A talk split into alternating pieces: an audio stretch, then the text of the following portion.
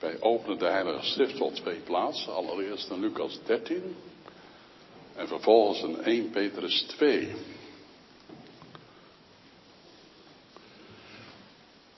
In Lucas 13 gaat het over de vraag: waarom moeten mensen onschuldig lijden? En het antwoord wat de Heer Jezus daarop geeft. En in 1 Petrus 2 gaat het over de vraag: wat heeft God daarmee voor als wij lijden? Is dat ook een roeping? Wil Hij dat lijden dan? Brengt hij het in ons leven teweeg? En, en ook ons sterven? Dat wil het eigenlijk zeggen dat Paulus in Romeinen 14 vers 7 zegt, niemand leeft voor zichzelf en niemand sterft voor zichzelf. Leven wij dan voor anderen? Sterven wij voor anderen? De Heere geven dat u op deze vragen en andere vanavond antwoord mag krijgen. We lezen Lucas 13 vers 1 tot en met 5. Er waren te diezelfde tijden enigen tegenwoordig die hem boodschapten, Jezus boodschapten dus, van de Galileërs, welke bloed Pilatus met hun offeranden gemengd had. Jezus antwoordde en zei tot hen, meent gij dat deze Galileërs zonder zijn geweest boven al de Galileërs, omdat ze zulks geleden hebben? Ik zeg u nee, maar indien gij u niet bekeert, zo zult ge allen desgelijks vergaan. Of die achttien op welke de toren in Siloam viel en hen doodde, meent gij dat deze schuldenaars zijn geweest boven alle mensen die in Jeruzalem wonen? Ik zeg u nee, zij. Maar indien gij u niet bekeert, zo zult ge allen insgelijks vergaan. Vervolgens 1 Petrus 2. In 1 Petrus 2 vers 18 spreekt Petrus in bijzonder de huisknechten aan. Je mag ook vertalen de huisslaven, want daar gaat het hier over. Dat zijn mensen die als slaaf ooit zijn ontstolen aan een volk en land en te werk gesteld worden in de huishoudens van de bemiddelde of de rijke mensen in het Romeinse Rijk. Die slaven, als ze tot kennis van Christus kwamen, zaten met de vraag, hoe moet ik in mijn slavernij de heren dienen? Sommigen hadden goedwillende heren, die hen goed behandelden, maar er waren er ook die werden mishandeld, harde heren. En dan gaat Petrus hen vanuit de Heilige Geest onderwijzen als hij zegt in 1 Petrus 2 vers 18, gij huis, slaven, zijt met alle vrezen onderdanig aan de heren, dus de aardse meesters. Niet alleen de goede en bescheidene, maar ook de harde. Want dat is genade indien iemand om het geweten voor Gods waardigheid verdraagt, ten onrechte leidend. Want wat lof is het indien gij verdraagt als gezondigd en daardoor geslagen wordt. Maar indien gij verdraagt als geweld doet en daarover leidt, dat is genade bij God. Want hiertoe zijt gij geroepen, terwijl ook Christus voor ons geleden heeft, ons een voorbeeld nalatend opdat ge zijn voetstappen zoudt navolgen, die geen zonde gedaan heeft en er is geen bedrog in zijn mond gevonden, die als hij gescholden werd niet terugschold en als hij leed niet dreigde, maar gaf het over aan dien die rechtvaardiglijk oordeelt, die zelf onze zonden in zijn lichaam gedragen heeft op het hout, opdat wij aan de zonde afgestorven zijnde voor de gerechtigheid leven zouden wiens striemen, door wiens striemen gij genezen zijt. Want gij waart als dwalende schapen, maar gij zijt nu bekeerd tot de herder en opziener van uw zielen. Tot zover de schriftlezingen. Kerntekst is vers 21. Want hierdoor zijt gij geroepen, geroepen tot lijden. Waarom? Omdat ook Christus voor ons geleden heeft, ons een voorbeeld nalatend, opdat gij zijn voetstappen zoudt navolgen. 150 jaar geleden werd ook in Nederland de slavernij afgeschaft. Hebben we erbij stilgestaan, gemeente, dat wij als blanke mensen miljoenen mensen onschuldig hebben laten lijden. In de jaren dat de slavenhandel welig tierde en de West-Europese vloten werden uitgerust met slavenschepen, ook in Nederland, om ze uit Afrika op te halen en transporteren naar de Amerika's, zijn er zo'n 3 miljoen mensen onderweg omgekomen. 3 miljoen zwarte mensen, donkere mensen, als ratten gestorven in hun eigen vuil, vastgeklonken aan de dekken en de tussendekken van de slavenschepen. Nederland heeft er 600.000 of meer verscheept. 600.000 of meer. Waarvan 70% in handen van de Zeeuwse reders was. En dominees in Zeeland waren aandeelhouders in de maatschappijen. Er was één predikant die de moed had om vanaf de kansel daartegen te waarschuwen. Dominee Smijterveld. En die haalde een tekst uit Exodus aan waarin hij zei, jullie hebben mensen gestolen. In de politiek was het alleen Groen van Prinsteren die zijn stem verhief. Onschuldig lijden. Wat hadden ze misdaan? Waarom? Is je dat ook bekropen de afgelopen tijd? Als je de pers volgt over de herdenking van de slavernij.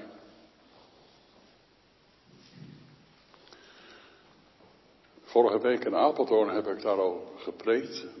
Speciaal over handelingen, over Genesis 9, vers 25.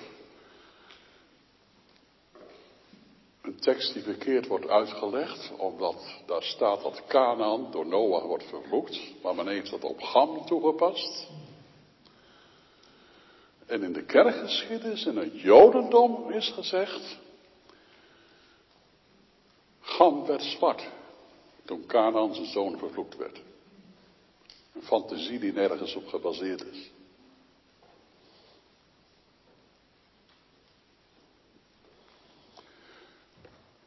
Wij hebben zwarte mensen gedemoniseerd.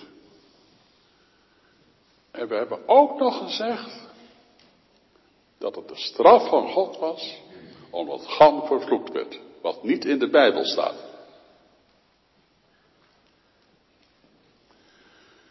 Dat schema, mensen die wij niet mogen of die we laag neerzetten, zullen wel gestraft zijn door God. Dat was in de dagen van de Heer Jezus in Israël de normale opvatting. Vandaar ook dat als de Jezus benaderd wordt door mensen die nieuwsgierig naar hem toe komen, wat zal hij nou toch voor antwoord geven? Hebt u het al gehoord, heren? dat er een undercover operatie is geweest van het uh, peloton soldaten van Pilatus. Die hun zware en stokken onder een, onder een mantel hadden verborgen.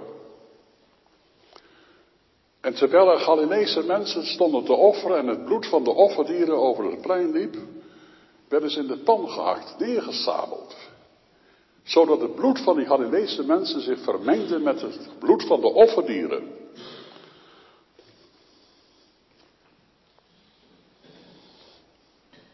En Jezus antwoordde en zei tot hem, meent gij dat deze Galileërs zondaars zijn geweest boven al de Galileërs, omdat ze zulks geleden hebben? Jullie denken vanuit het schema, als mensen zo'n tegenspoed overkomt, en als ze zo moeten lijden, dan zijn het vast ergere zondaren geweest als dat jullie zijn. Eigenlijk past dat de mensen van toen en van nu wel om zo te denken. Want als ik iemand zie die zwaar gehandicapt is, of door een ongeval ernstig gehandicapt is geraakt, en ik hanteer het schema, hij of zij wel, zal, zal wel gestraft zijn voor zonde, dan voelen we onszelf beter. We voelen onszelf dan beter. Maar de Heer Jezus doorbreekt dat. Iemand die gehandicapt is. Iemand die ziek is. Iemand die veel tegenspoed ervaart. In het huwelijk, in het gezin, op het werk, waar dan ook. Is niet slechter als andere mensen. Die het ogenschijnlijk voor de wind gaat. De bekende prins der predikers Spurgeon, die heeft eens een keer in een preek iets over het onderwerp gezegd wat ik u graag wil doorgeven. Hij zegt, er is een oordeel van God over losbandigheid en goddeloze lusten. Soms is het duidelijk verband tussen zonde en straf. Hij bedoelt dan als iemand alcoholist is en hij krijgt levenscirrose, dan heeft hij dat aan zichzelf te danken. En dan is dat Gods straffende hand over zijn eigen zonde. Maar nu gaat het over Galileërs die onschuldig zijn. En die plotseling worden neergeknuppeld. Dan moet je daarover denken. In Speurzons tijd was er een treinongeluk gebeurd. Toen zeiden mensen tegen Speuzon, het valt ons op dat de mensen die omgekomen zijn bij dat treinongeluk op zondag hebben gereisd. Dat is Gods straf geweest. Op zondag hebben gereisd. Dan zegt Spurgeon in antwoord erop, ik praat zonde niet goed, maar ongelukken zien. Ongelukken zien als straf voor zonde is fout. Want straf behoort niet tot deze wereld, maar tot de wereld die komt. En dan zegt hij wat cynisch.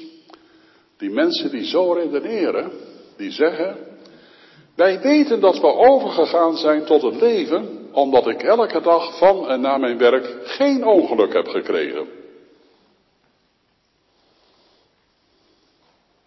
Het gaat mij allemaal goed. Dus dat is Gods gunst. Ik word niet gestraft. Ik ben vast wel een kind van God. Dan zegt Spurgeon, bent u ook brutaal genoeg om de weduwe van een omgekomen man op te zoeken en tegen, hem te zeggen, tegen haar te zeggen, uw man is een ergere zondaar als de rest van de wereld. En daarmee trekt je precies de woorden van de Heer Jezus die zegt, denkt u dat de mensen die omgekomen zijn, ergere zondaren zijn dan anderen. Het tweede voorbeeld. Is blijkbaar een constructiefout van de aannemer geweest bij de bouw van de toren van Siloam. En die is met donderend geraas ingestort en heeft mensen onder het puin bedolven. Achttien mensen. Nu waren bij gelegenheid van het paasfeest, want dat was deze tijd, honderdduizenden mensen in Jeruzalem. Waarom werden die 18 mensen uit die honderdduizenden getroffen door dit ongeval?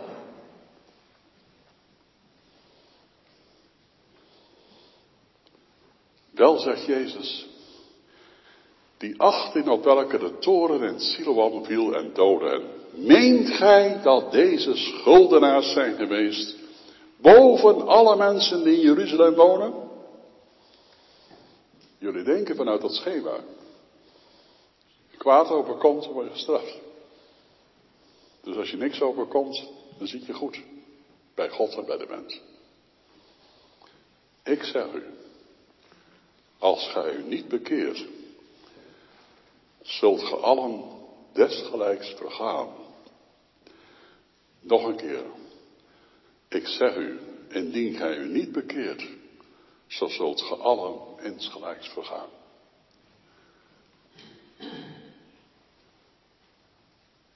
Ook een toren die op ons valt? Of troepen, terroristen die ons neerslaan? Nee. Maar de dood zal je overvallen.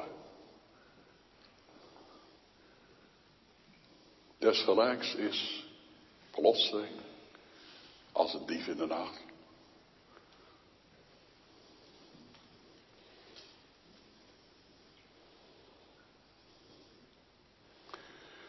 Als Christus zegt, indien gij niet bekeert, zult ge allen insgelijks vergaan. Dan gebruikt hij die twee actuele gebeurtenissen om een tekenkarakter daarvan aan te geven. Het zijn tekenen bestemd voor de mensen eromheen. Niet de mensen die het overkomt, want die zijn overleden. Maar de mensen eromheen in Jeruzalem en Galilea. Bedenkt dat je moet sterven. En ben je dan bereid? Zijn je zonden vergeven door het geloven in Jezus Christus? Of leef je nog alsof er geen vergeving nodig is? En geen genade nodig is? Merkwaardig is dat wij dat een beetje verleerd zijn in de 21ste eeuw. Om gebeurtenissen als tekenen te zien. We hebben het wel gauw over oordelen van God. Maar ik denk dat we beter over tekenen kunnen spreken. En jullie zijn gewend, jongelui, om naar tekenen te kijken. Trouwens, de volwassen mensen ook. Want als u een weerbericht raadpleegt, dan ziet u op uw mobiel een zonnetje staan als teken van mooi weer. En regendruppeltjes als teken van regenweer. En er is niemand van ons die daaraan twijfelt. Dus we kunnen alleen achteraf zeggen van ze hebben het niet helemaal goed gehad. Of helemaal niet goed gehad. Maar in eerste instantie gaan we af op de tekenen die op onze mobiel verschijnen als de weersvoorspelling er is. Het is eigenlijk heel merkwaardig. Het is maar een simpel voorbeeld, maar u begrijpt, en jullie begrijpen dat je dat met veel betere voorbeelden nog kunt illustreren. Het is heel merkwaardig dat God de tekenen die hij ons geeft, mens bedenkt je moet sterven, negeren.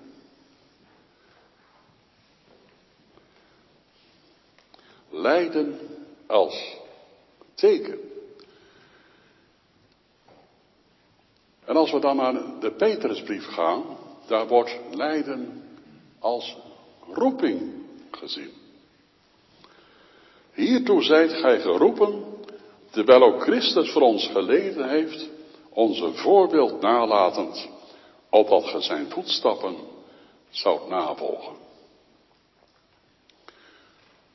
Christus heeft ons geroepen om te lijden. Ik wilde wel van Gods wegen dat jullie dat allemaal diep in je hart laten zinken. Het lijden overkomt mij niet toevallig. Hij heeft mij geroepen om te lijden. Of het nu fysieke pijn is, lichamelijke pijn of psychische pijn.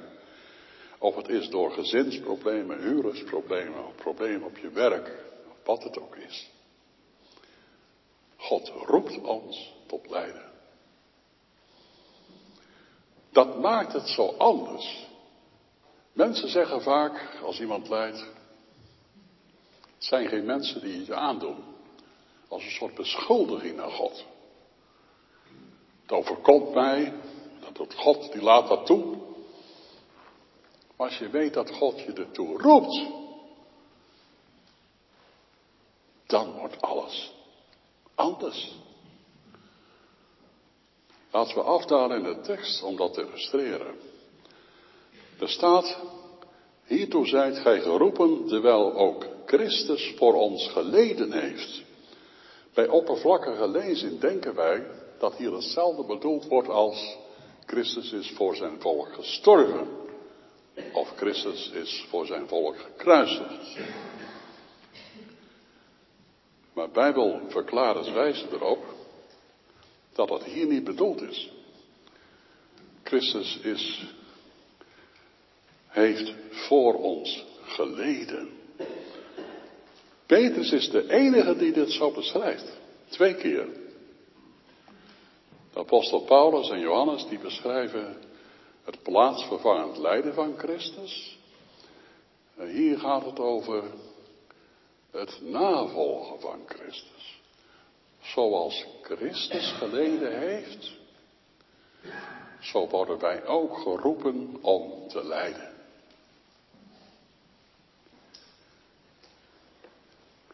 Dus als de andere apostelen het hebben over het plaatsvervangend lijden, dan gaat het vaak over de rechtvaardiging van de goddelozen. Hier gaat het over de heiligmaking. Hoe, hoe word ik meer verbonden aan mijn heiland Jezus Christus? Hoe kan ik nog vanuit de diepte van mijn hart zeggen, nu zal mijn hart, nu zullen al mijn zinnen u hartelijk beminnen. Hoe leer ik om te sterven aan mezelf en te wandelen met God? Wel zegt het woord, Christus roept je tot lijden. Want je wordt door lijden geheiligd. Er is geen andere weg om geheiligd te worden. En het beeld van Christus te vertonen in ons leven dan de weg van lijden. Het is God die erachter zit. Die soeverein is. Het hoogste gezag heeft. Ja, dominee, u had het straks over die waarom-vraag, hè? Daar zit ik nou altijd mee. Oh, dan bent u niet de enige. Als ik die vraag krijg, u heeft dat verschillende van u hebben dat al meegemaakt toen ze mij die vraag stelden. Dan zeg ik meestal maar gewoon eerlijk, ik weet het ook niet. Ja, maar als u nu zegt, als Christus ons roept tot lijden, dan kun je dan eigenlijk nog zeggen waarom? Nee, eigenlijk niet. Je weet het al. Een van de teksten der Bijbel, waar dat zo heerlijk helder duidelijk wordt, is het boek Job. Job leed onschuldig. Zijn vrienden zeiden, vanuit hetzelfde schema als in de dagen van Jezus Christus op aarde, je zult wel gestraft worden voor je zonde. Wat heb je gedaan, Job, dat je zo ontzettend moet lijden? Zijn vrouw zegt, pleeg euthanasie. Zegen God en sterf. Maak er een eind aan. Die kon het lijden niet meer aanzien. En Job, oh, hij vervloekte zijn geboortedag. Was er maar nooit een dag gekomen dat iemand zei, er is een knechtje geboren. Maar hij vloekte God niet. Hij zei zelfs, al zou hij me doden, dan blijf ik nog op hem hopen.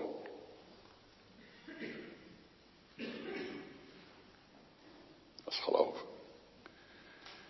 Ja, maar wat, hoe zit dat nou met die waarom-vraag?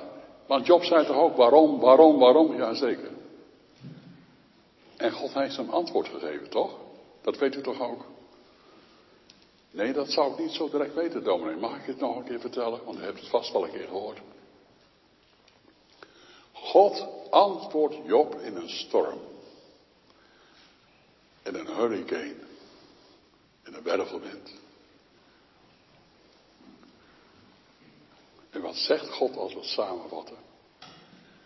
Het antwoord op de waarom-vraag van jou, Job, is: Ik ben. Ik zal er zijn.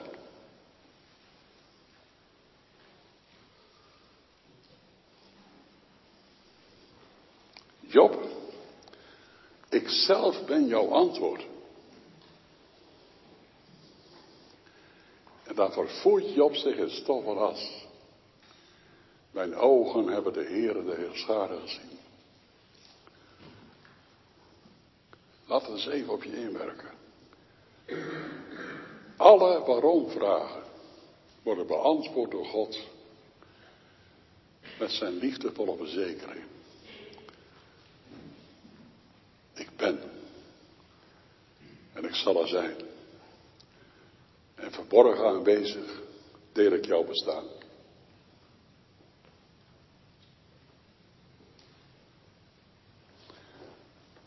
Vandaar dat Petrus zo door Gods geest geleid kan spreken. Diezelfde God, die roept ons tot lijden. Zodat je het onze Vader met veel meer diepgang mag gaan bidden als ooit. Je hebt het al zo vaak gepreveld misschien. Onze Vader die in de hemelen zijn. Uw naam wordt geheiligd. Maar mijn kind, mijn lieveling, wat is mijn naam? Die is toch, ik ben en ik zal er zijn. Voor jou. Als die naam geheiligd wordt in je leven. Heerlijk, groot, voornaam, belangrijk. Ja, dan kan je met de dichter van de psalm ook leren zeggen, met mijn God spring ik over een muur. En dring ik door een blender. Al moet er tegelijk bij zeggen dat het ons gegeven moet worden. Daar zijn we het wel over eens, denk ik. Maar achten wij dat ook mogelijk? Dat we zo over ons lijden, over onze handicaps gaan denken. Dit is de manier waarop God mij in het leven roept.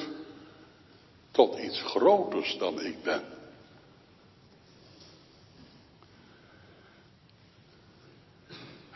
Mij om zijn naam te laten zien aan de mensen. Als ze mij zien gaan op Woudenberg, dat ze een klein beetje een indruk krijgen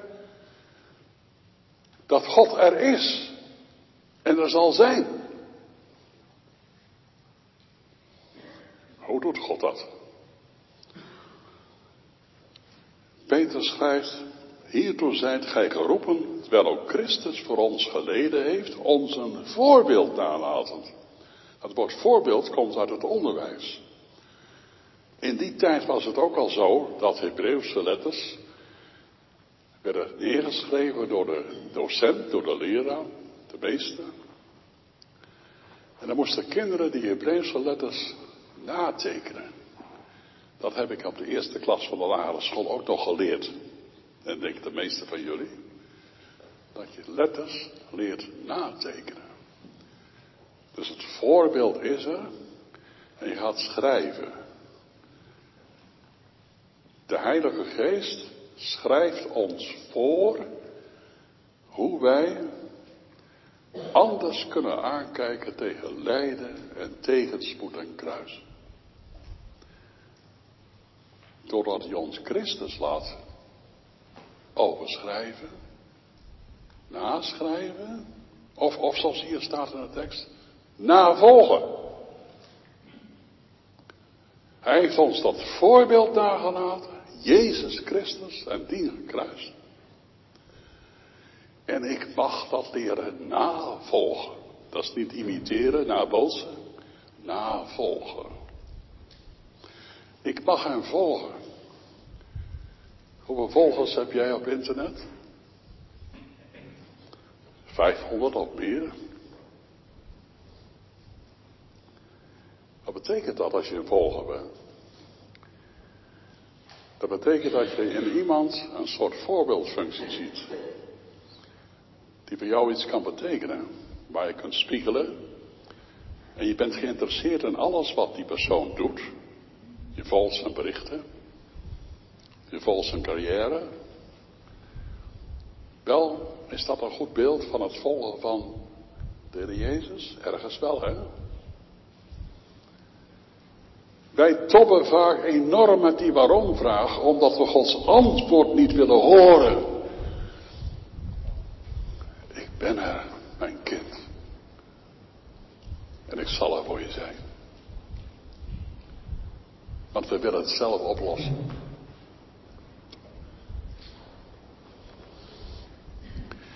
En wat gebeurt er als we dat voorbeeld gaan naschrijven? Door onze handel en wandel iets weerspiegelen van wie Christus is geweest toen hij op aarde was.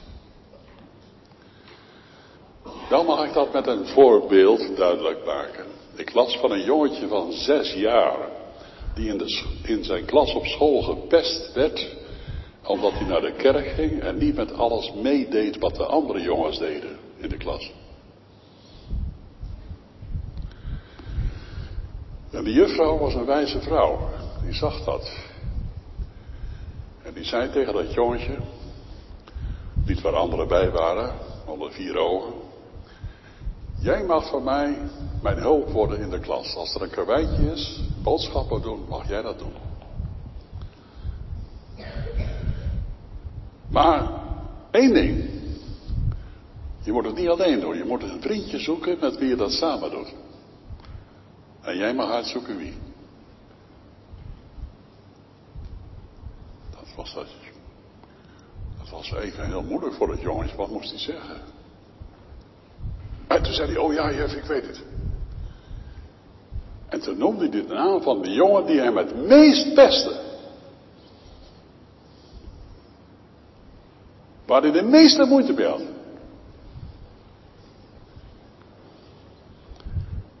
En die juffrouw die knikte, want daar had ze op gehoopt. Die jongen symboliseerde op zijn negende jaar wat het lijden om Christus wil betekent. Hij had toen hij gepest werd, omdat hij kerkelijk levend was, op zijn manier of helemaal gelovig, dat weet ik niet precies. Ik heb verder dat niet gelezen hoe dat met die jongen was. Hij had zich terug kunnen trekken en kunnen zeggen van ik ben slachtoffer van pesterij. Ik heb het moeilijk. Ik ben zielig. En dat mag ik zijn, want het is verschrikkelijk als je gepest wordt. Maar hij koos voor een heilige tegenaanval. Hebt u vijanden lief. Zegent hen die u vervloeken. Doet wel degene die u haat.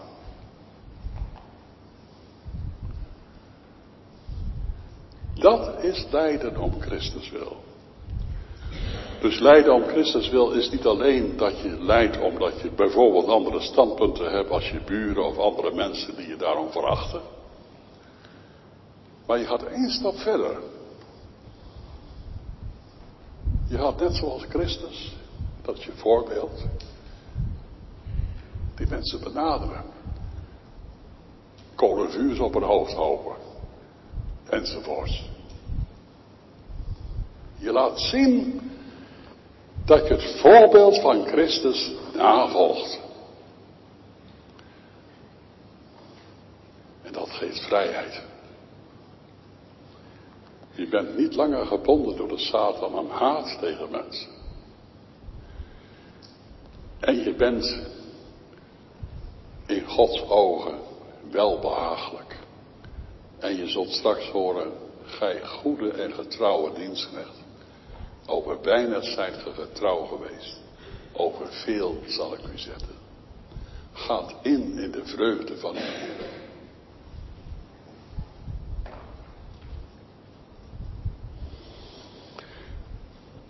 Ja, dominee. Mag ik uh, een tegenwerping opwerpen? Ja, natuurlijk mag u dat. Ik weet niet zeker of ik een kind van God ben en dat allemaal voor mij geldt. Oh. Bent u nooit geroepen dan door de Heer? Wat bedoelt u? Heeft u alle roepstemmen die God in uw leven liet horen dan voor staan? Roepstemmen van mensen die u lief en dierbaar waren, die stierven. De roepstemmen van mensen die u vermaanden vanuit de kerkraad of de kant die bij u kwam.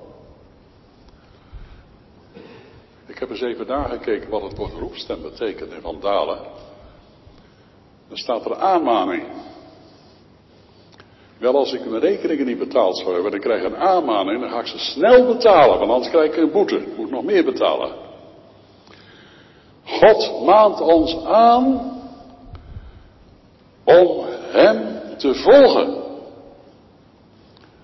Petrus heeft wat met dat woord roeping.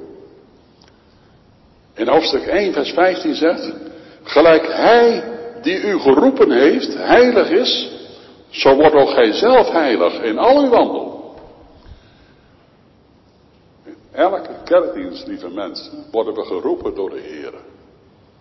Aangemaand. Maak er haast mee.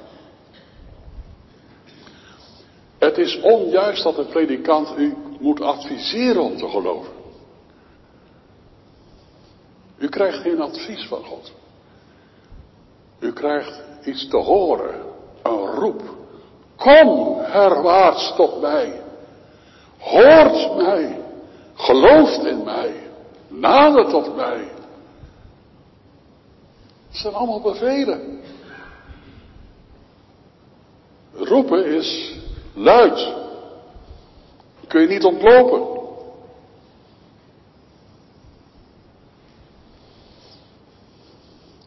En hij die roept, is getrouw, die het ook doen zal. Wat doen? Dat je komt. Want ja, ik weet uw bezwaar ook wel. U zegt, als u in de leidelijkheid min of meer bestrikt bent, ja, een mens kan van en uit zichzelf niet komen. Hij die u roept is getrouw. Die het ook doen zal. Maar Jezus komt niet naar de aarde om in uw plaats naar de Vader te gaan. Hij zegt dat u moet gaan. Dat jij moet gaan.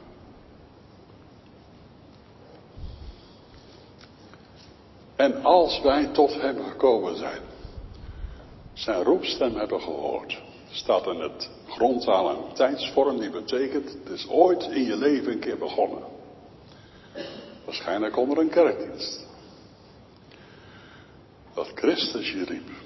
Job zegt, God spreekt eens of tweemaal in ieders leven krachtdadig. Zoals wij dat altijd uitleggen. Maar dan zou het niet krachtdadig zijn. Zodra het woord klinkt, gelooft in mij, zalig worden, spreekt hij. Als iemand gekomen is, dan blijft God roepen. Om iets te gaan betekenen voor andere mensen. Om het voorbeeld van Christus na te volgen. 1 Petrus 2, vers 9. U bent een verkregen volk, opdat u zou verkondigen de deugden van degene die u uit de duisternis geroepen heeft tot zijn wonderbaar licht. Dus als God een mens bekeert, is dat niet in de eerste plaats voor hemzelf, maar in de eerste plaats voor een ander. De engelen in de hemel kunnen niet wachten tot er weer een zondaar om bekering komt op aarde. En ze zijn begeerig, zegt Petrus in een andere tekst van zijn brief. Om in te blikken in de gemeente hoe, dat, hoe God dat werkt. Wie zijn degenen die God gebruikt om andere mensen door een handel en wandel tot Christus te brengen? Engelen zijn daar heilig nieuwsgierig naar. Begeerig in te blikken staat er. Laat u dat ook gebeuren.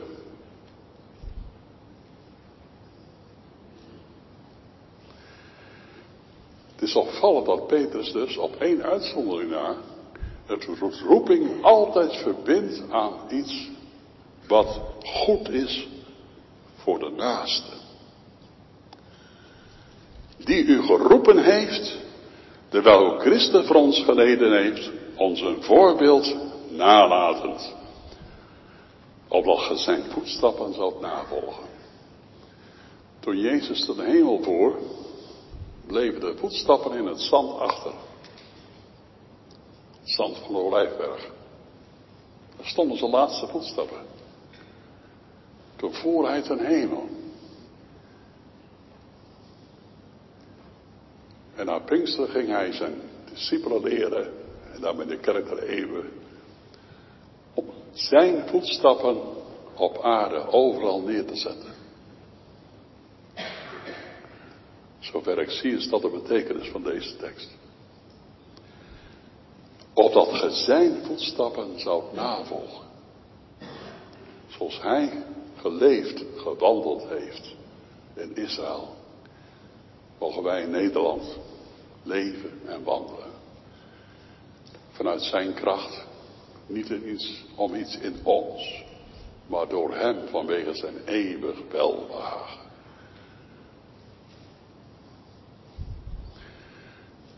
Die tekst die Paulus in Romeinen 14 noemt, Dat is een tekst waar ik heel vaak aan denk. U kent het wel. Niemand leeft zichzelf en niemand sterft zichzelf.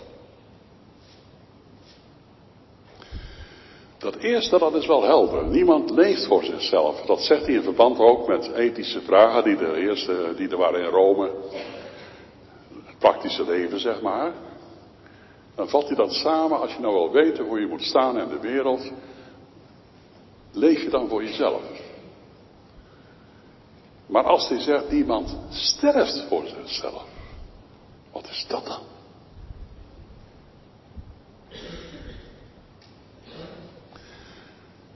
Ik heb gisteren de begrafenis mogen meemaken van een dierbare neef van mijn vrouw.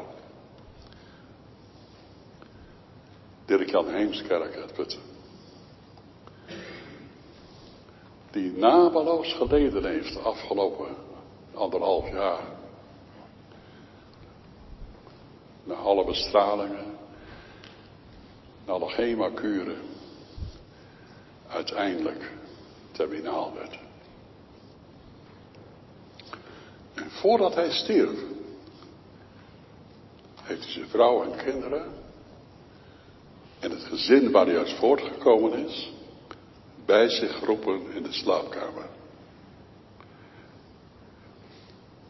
En toen hebben ze allemaal geknield bij zijn sterfbed en gebeden en gezongen. Ik heb diep respect voor deze nu in heerlijkheid levende man van 44 jaar die stierf. Altijd was hij bezig. Zijn vrouw, kinderen, andere mensen. Hij leefde niet voor zichzelf. En hij stierf niet voor zichzelf. Dat is wat. Als je zulke pijnen lijdt. En weet dat je misschien nog een uur te leven hebt, of een paar uur of een paar dagen dat je dan toch nog niet voor jezelf leeft. En ook niet voor jezelf sterft.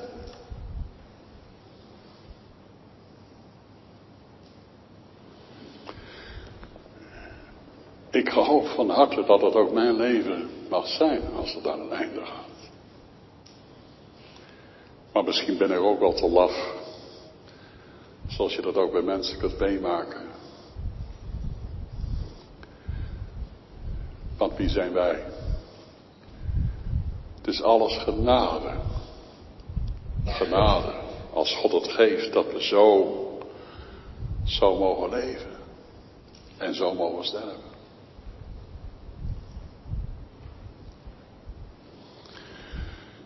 Terugkomend op de slaven. Onschuldige mensen. Die door vele miljoenen blanke mensen werden gedemoniseerd. En gedood werden. Misbruikt, mishandeld, verkracht. Het roept om Gods wraak. Maar Christus heeft ons beloofd. Mij komt de wraken toe, ik zal het vergelden.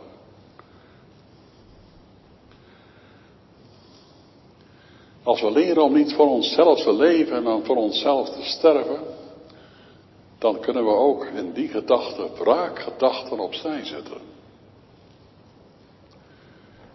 Dan hoeven we niet meer vanuit verbittering te leven. En zoals dominee Poort, bijna dominee Poort zei, pas op, wrok wordt wrak. Met wrok levend, leven word je wrak. Maar als er mensen zijn die recht hebben op wraak, dan zou ik zeggen het Joodse volk en de volken van Afrika. En wie het nieuws volgt weet dat nog steeds die volken worden uitgebuit.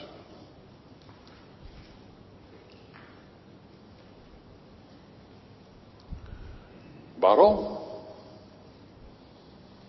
Ik weet het niet. Eén ding weet ik. God zegt tegen de hele wereld. Al zo lief heb ik u gehad, dat ik mijn enige geboren zoon gegeven heb. Opdat een ieder die in hem gelooft het eeuwige leven hebt, heeft en niet verdoemd wordt. Ja, maar dominee, is dat niet een schrale troost? Wel nee. Hoeveel honderdduizenden zwarte mensen hebben door dit woord, de bekendste Bijbeltekst, de zin van het leven teruggevonden. En begrepen waarom Paulus schreef aan de huisknecht, aan de slaven. Je laat de gestalte van Christus zien als je niet alleen de goede meester dient, maar ook de harde meester. En hem beschaamd maakt. Als hij ziet hoe je het beeld van Christus vertoont. Waar hij verre van is.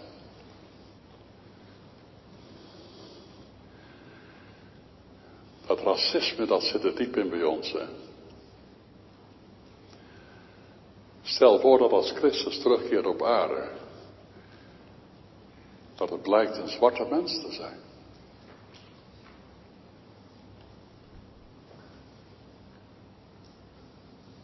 Zou je daar blij mee zijn? Zou het verschrikkelijk vinden? Jezus was sowieso een donker getinte mens toen hij op aarde leefde.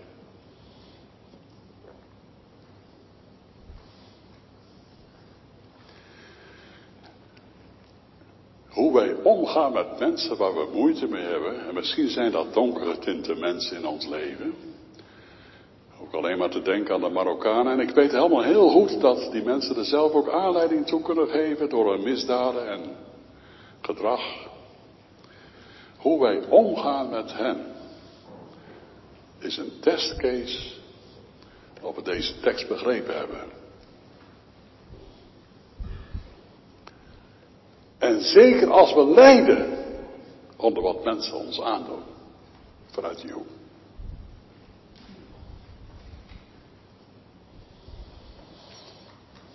vind het altijd heel bijzonder dat een van de belangrijkste Bijbelteksten, een van de bekendste Bijbelteksten het Hooglied is. Ik ben zwart, toch lieflijk.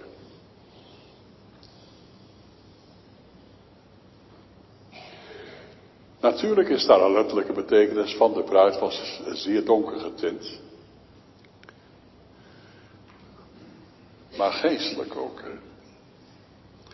Die zichzelf in het licht van Jezus Christus heeft leren kennen. Zegt, o God, ga uit van mij, ik ben een zondig mens. En wie in dat licht blijft wandelen, die zal gaan ervaren Oh, daarom leid ik. Daarom zit mij dat allemaal tegen. Hij heeft mij geroepen om in deze situatie, in dit leven, niet mezelf te leven en niet voor mezelf te sterven. Amen.